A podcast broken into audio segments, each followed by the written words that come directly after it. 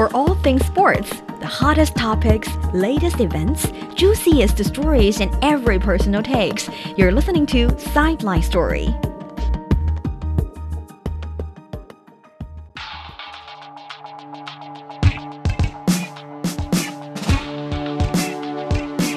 Hello and thank you for tuning into Sideline Story, your destination for sports news, analysis, and discussions. I am your host, Brandon Yates, and as always, I'm joined by my co hosts, Yang Guang and Tian Yu. And today we will be discussing the NBA free agency and trades happening in the offseason. It's been very exciting indeed. We've seen some pretty big moves and some very interesting choices made by certain franchises, and we will dive into that right now. And Yang Guang, I will start with you there have been a few deals that have been, you know, pretty interesting and have definitely caught the eyes of um, NBA fans around the world.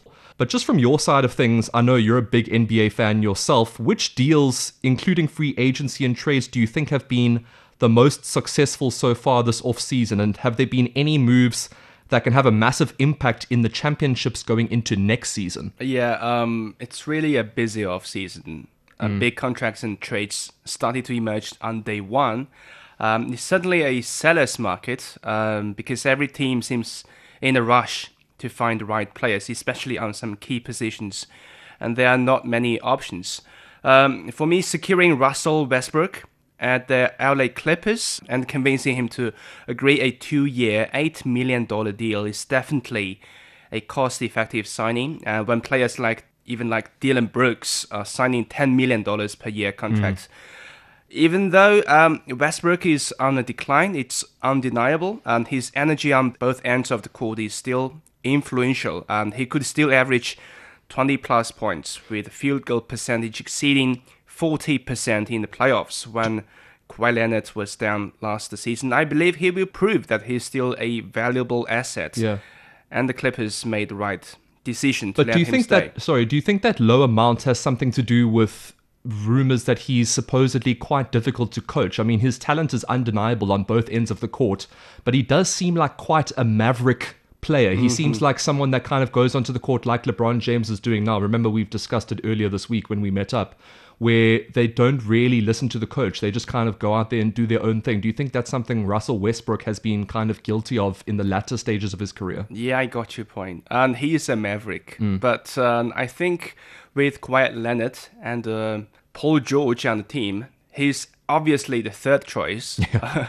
so I, I think he will listen to what, at least what Kawhi Leonard says. Yeah. And Kawhi Leonard is a, is a functional team player. Absolutely. Yeah. And then Tianyu, from your side, any moves that have caught the eye? Well, honestly, I don't think there's a deal or trading in the market that can be described as as successful yet. Yeah. But I, I do have an option for the most successful draft pick, which is the you know San Antonio Spurs getting the number one pick and having Victor Wembanyama in the squad. Do you believe the hype? Yeah, yeah. we, I've discussed this with know, Yang Guang earlier in the week as well. There's yeah. been so much hype and discussions yeah. around this guy mm-hmm. who hasn't even set foot on an NBA court yet. But I guess you believe the hype as well? Yeah, we know how the media is used to hyping up a certain rookie that just landed in the NBA. But this time, I think all the hype seemed to be real. You know, everyone's full of praise for this French young man even some of his potential opponents like LeBron James, Kevin Durant, and Stephen Curry in the coming season. And many would say that he's the next Michael Jordan or he's just like Kobe Bryant. But the truth is, I think he, he can't be defined right now. With a height of two, over 2.2 meters, Wembanyama can shoot, dribble, defend, and rebound. And uh, his performance in the French league was really dominant, and he he was playing with a very mature style already. And also, most importantly, he's just 19 years old. He's got great potential and definitely a bright future ahead. And I, and I think that's exactly why the Spurs are willing to formulate future plans with him as a core player. And history has proved the vision of the Spurs management. You know, back in the 1980s, the Spurs got two number one picks, David Robinson and Tim Duncan. And together they created a dynasty and led the Spurs to two championships. So it seems like that the Spurs are planning to do something similar with Wembanyama. And what what makes the plan more realistic is that uh, Popovich, who used to coach Duncan and Robinson, is still around to help Wembanyama develop and become accustomed to the American American League as soon as possible. So I, I think there's um, definitely a lot to expect from this rookie, and also the Spurs in the new season. But to become more competitive in the championships, uh, the Spurs definitely need to do more than just signing a rookie with great great potential. You know, they still need to pair him with more veterans to add more experience and consistency to the team. And in that respect, I think the uh, the Phoenix Suns made a lot of efforts, and and now they can definitely count as as a potential contender for the championships. You know, they sold Chris Paul to the Warriors, but they also bought veteran Eric Gordon from the uh, Clippers, and also a bunch of other players like um, uh, Drew Eubanks and Yuta Watanabe. And after they got Bradley Beal from the Wizards, the new Big Four has formed, along with the Devin Booker, Kevin Durant, and DeAndre Ayton. So with such a luxurious and strong squad, I think they hmm. definitely have a spot in the contender race for the next season. They've definitely added to their squad depth, which I think was something that they were lacking in the past season. I mean, they've obviously had, you know, the big three at some point, but now, like you said, they've got a big four and a lot more squad depth as well. Hmm. Just going back to Wembanyama, you mentioned that he doesn't really have a defined role as of yet, and we've seen this kind of be a problem with some players in the past where they don't seem to have any weaknesses, but on the other side of that, it's quite difficult to give them a role in the squad, and sometimes they are stretched too thin, especially at a young age. Do you think, well, do you have confidence that the Spurs will make the right decision in terms of what to do with Wembanyama and who to put around him? Yeah, I believe so. You know, uh, with the wise uh, coaching decisions, with the, with the clear guidance, he can become the next Jokic. He can become the next Jokic for, for Yeah, the Spurs. I, I think. agree. Um, Popovich is a magician. Yeah. He can find the right place for Wembanyama. Yeah. Uh, such a unique player.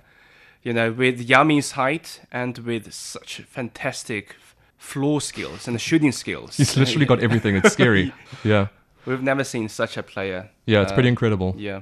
We just have to hope that he keeps his feet on the ground and also trusts whatever plan the Spurs have in mind for him because with all of that talent, he might also think, well, I'm the star here. I can call the shots. We haven't seen that attitude from him so far. He does seem to be like quite a humble, down to earth guy. And I'm sure that he does have uh, great faith in the Spurs and their head coach. So we just have to wait and see, you know, if he can Yeah. perform miracles there. And I think more importantly, we have to, you know, uh, hope that the Spurs can perform miracles with him because he undoubtedly has everything, and they really need to make the most of that. So I think finding a, def- a defining role for Wembanyama will be one of the key outcomes as the NBA season progresses. Um, some fans, Yang Guang, claim that the Houston Rockets, which is of course one of the biggest franchises in the NBA, potentially made bad decisions by signing Fred VanVleet and Dillon Brooks with big contracts. What are your thoughts?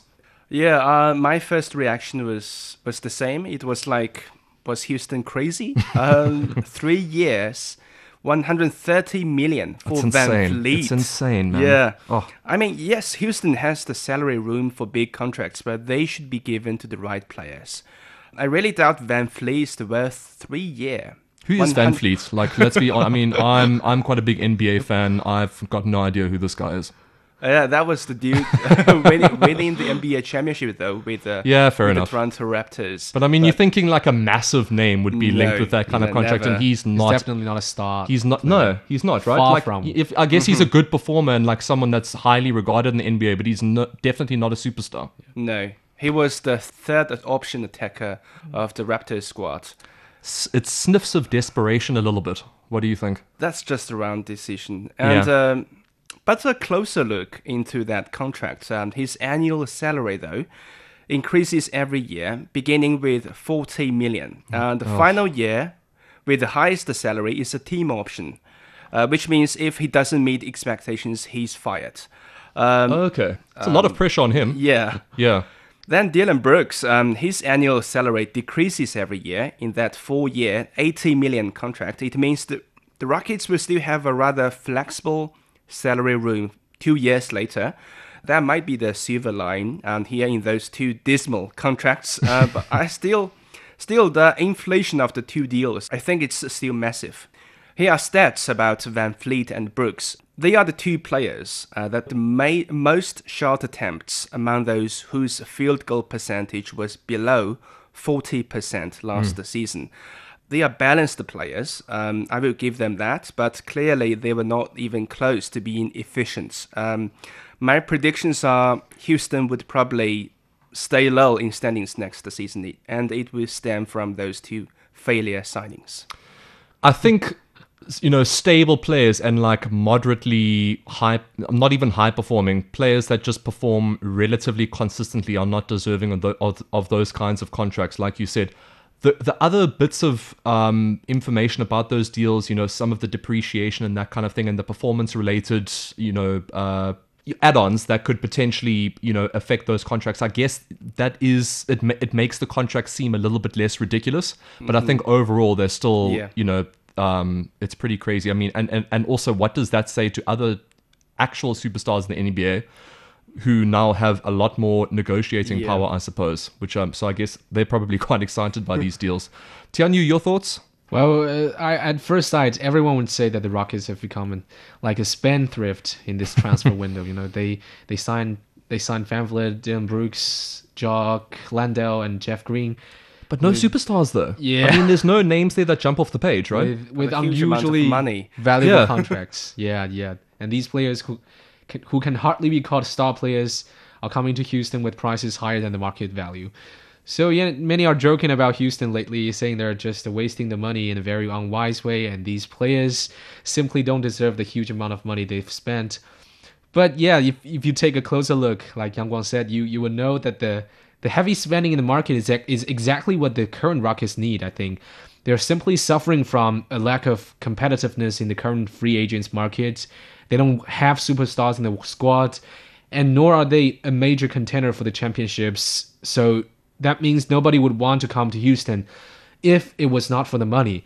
So just as what their manager Rafael Stone said earlier, their goal is to bring in excellent players to improve their competitiveness and uh, help them win games. Even though I, I, I, doubt that the players that we mentioned can count as uh, you know excellent players, but at the same time, these players can act as an example to teach the young players how to succeed in the league and uh, the the you know the Rockets only won 59 matches in the past three seasons, mm. so they just need to lash out on the on the best free agents they could get yeah. to reinforce the squad. Yeah, it's definitely a difficult time for Houston at the moment, yeah. and I guess we just have to wait and see if their plan kind of comes yeah. to fruition and if it brings them success. I think at this point it's looking unlikely, mm-hmm. but yeah, I guess time will tell. But before we continue with the rest of our discussion, I'm going to pass it over to Yang Guang, who's going to give us the latest headlines of sporting news that has really caught the attention in the last week. Okay, let's check what's happened in the sports world so far this week. Novak Djokovic has joined Roger Federer and Serena Williams as the only players in tennis history to win 350 Grand Slam matches by beating Jordan Thompson at Wimbledon. And finally, it's back. Formula One organizers have announced that the Chinese Grand Prix will return next year after years of pandemic disruption. Paris Saint-Germain has sacked manager Christophe Galtier and replaced him with former Barcelona coach Luis Enrique. And a super big deal. Reports say Arsenal has reached agreement to sign midfielder Declan Rice with a club record fee of over 100 million pounds. Chinese table tennis star Wang Chuqin has become the new men's world number one, replacing compatriot Fan Zhendong, who had been at the top for 142 consecutive weeks. Sideline Story brings you all things sports related. The hottest topics, latest events, juiciest stories, all with a very personal take. Subscribe to Sideline Story Podcast for heated sports discussions covering events that are happening in China and around the world.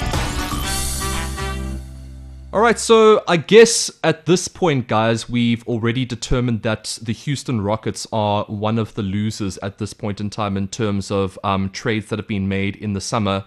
Tianyu, any other winners and losers that we should be aware of at this point?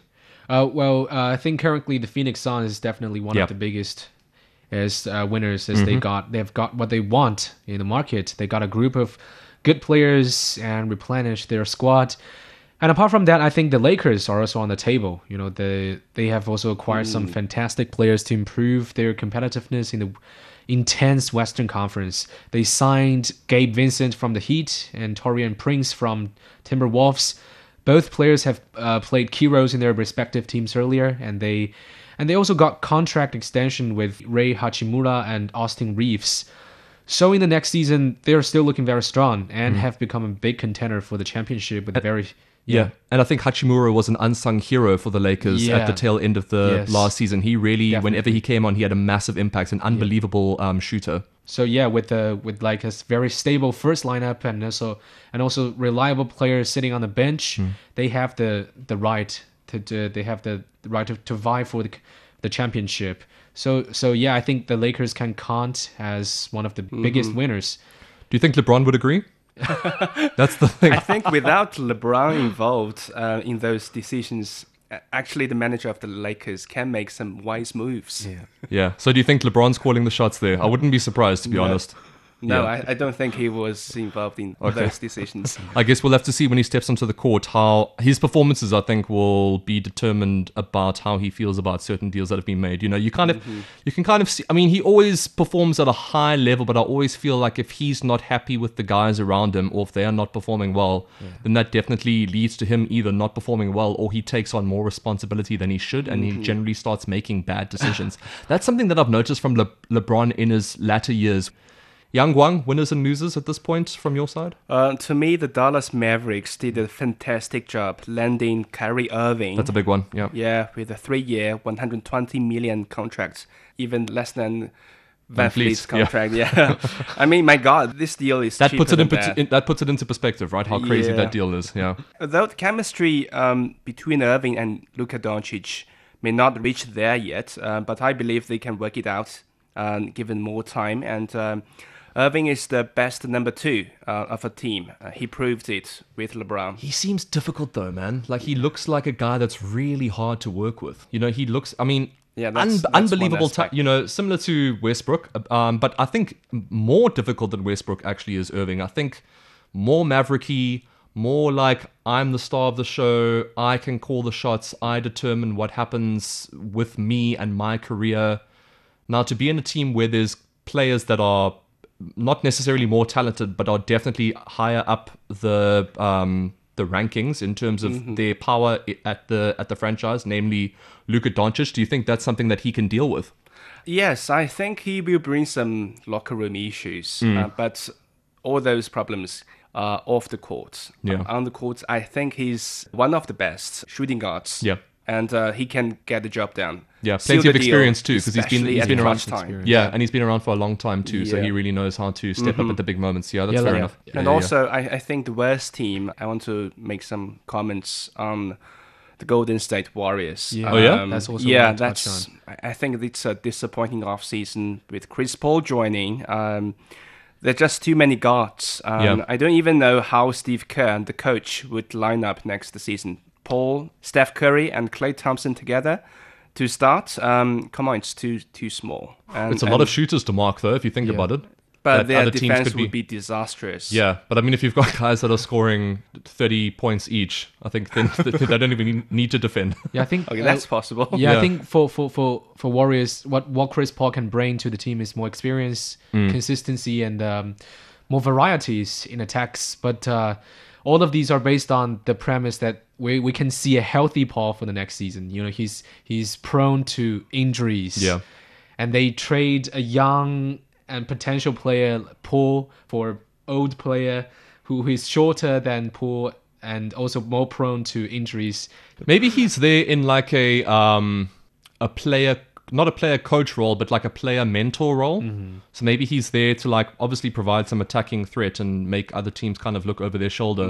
But maybe he's there to um kind of nurture some of the young talent that's coming through, as well as like have a you know a potential hurrah in his last couple of years where maybe he felt like that was the franchise that he could go to that had the best potential of him winning um, an NBA title. But yeah, that's definitely um, a franchise to watch. And I think that um, I agree with you. I think defensively, if they're playing all of those uh, players at the same time, they definitely look a little bit vulnerable. But if it does click, um, it could be potentially deadly for other teams. So I think that will be a very interesting one to watch. Yang Guang, any predictions on the potential business that can still happen in the next few days or weeks? Yeah, I, I think the biggest names now from free agency market are James Harden and um, Damian Lillard. Mm, Yeah. Um, Lillard is hoping to join the Miami Heat to join uh, Jimmy Butler. That's Yeah. not a secret. But um, it be also amazing. be it will also be a championship swing deal Uh, but I think the tricky part is Portland wants more than just uh, Tyler Herro and a couple of draft picks. Um, this may hinder the deal from happening. Um, perhaps they need a third party to join the deal. Uh, But anyway, I think Lillard wants out. He's desperate for a championship, so he would definitely end up a different team uh, this summer. And for James Harden, he also wants to leave Philadelphia after opting for his player option. But um, I think other teams' interest for Harden is not as much as for Lillard. Um, Harden also wants to join a championship team, but I think it's very hard to occur. Harden always looks a little bit unfit to me. He's he never I don't think he's ever really gotten back to the level that he reached at Houston. Yeah, Ever since he struggled with injury That's problems. So I think for anyone to take a financial risk on a superstar, I don't think that, that he's at the top of anybody's Mm, yeah, list. a for me, Lillard risk, seems like a safer bet Yeah. and is the same level, I think, in terms of talent. But if I'm in Harden's shoes, leaving Philadelphia, I mean, is that the best decision for him? Do you think? I don't. I, I don't. I don't see why he would want to leave. I think he doesn't see Philadelphia as a championship, Championship team contender. Yeah. yet. Yeah. Even with um the, the big guy. Joel Embiid. Yeah, with with who's the, The regular, season, MVP. Yes. Yeah. So how is that not a good teammate to be playing with?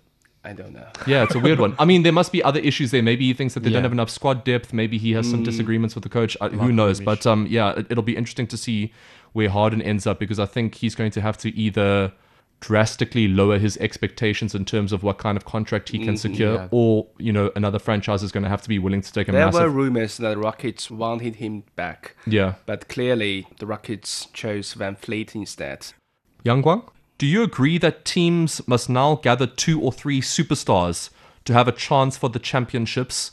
It seems like it's a method that is now adopted by most of the big teams. However, we've just seen in the recent NBA finals that having one superstar, undoubtedly the biggest, Mm-hmm. freakiest superstar in the NBA, so he, he kind of is three superstars in one. But it does seem like the method of getting three superstars together doesn't necessarily guarantee an NBA title, though. What are your thoughts? No, I don't agree. Uh, the Denver Nuggets, like you said, show that a team consisting one superstar uh, with a bunch of right helpers playing their roles can also create a championship's winning path. He's Um, so unique, though. That's the thing, because he draws in so much attention that Yeah. it does. It's not necessary to have more than one superstar He's like the- him. Yeah, he's the pillar of the team, and uh, everyone of the rest team they are like the missing puzzle pieces. Yeah, or they just all of a sudden have, you know, they can just be decent players, not superstars. But with all of the space that Jokic creates for them, they don't Yeah. even need to be that talented because They they are can not, they're not really the being whole, marked. They can change the whole roster. Yeah. and the next season, and they are still one of the championship contenders. It's incredible. Yeah, squad players um, are equally important, but in this way, um, team man- I mean, team managers and owners need to stay patient and uh, believe in their players, believe in the process. It's a bumpy road with one just one superstar, so it's uh, it's also a path a few teams would give a try on. Uh, right now, when there's a shortcut of putting the big names together, like how the Miami Heat won the title with LeBron, Wade, and Bosh, and uh, later the Warriors' Big Four. Uh, why bother grow with the team for years for, for for results? So I guess in in a fast food era, uh, with everything changing rapidly, it's a, it's a trend now to have some big threes or even big fours in the pursuit of the championship. But um, it's a method I don't really agree on. I like um, how Denver won the title. My favorite championship team ever in the NBA is the 2011 Dallas Mavericks when Dirk Nowitzki Yes. led a bunch of veterans to That was a great to the top. Yeah, Yeah. after beating a lot of big threes in the OKC and the Miami Heat. That's fantastic one. Yeah, and I think NBA franchises also need to take a look at how that formula, in terms of getting superstars together, did not work in football either. And we've seen it mm-hmm. over decades. We've seen it with Real Madrid in the early 2000s. We've just seen it in the last two or three years with PSG. PSG, yeah. Great idea on paper. Sometimes it just doesn't work because, unfortunately, with superstars comes superstar personalities. And sometimes they really don't gel. But yeah, as the season progresses in the NBA and as we continue with the trades and the off-season moves, it should be very interesting to see how the final teams end up before the season begins. But that is all we have time for on this week's episode of Sideline Story. Thank you so much for joining us, and of course, we will be back next week with our latest topic, and we will see you then.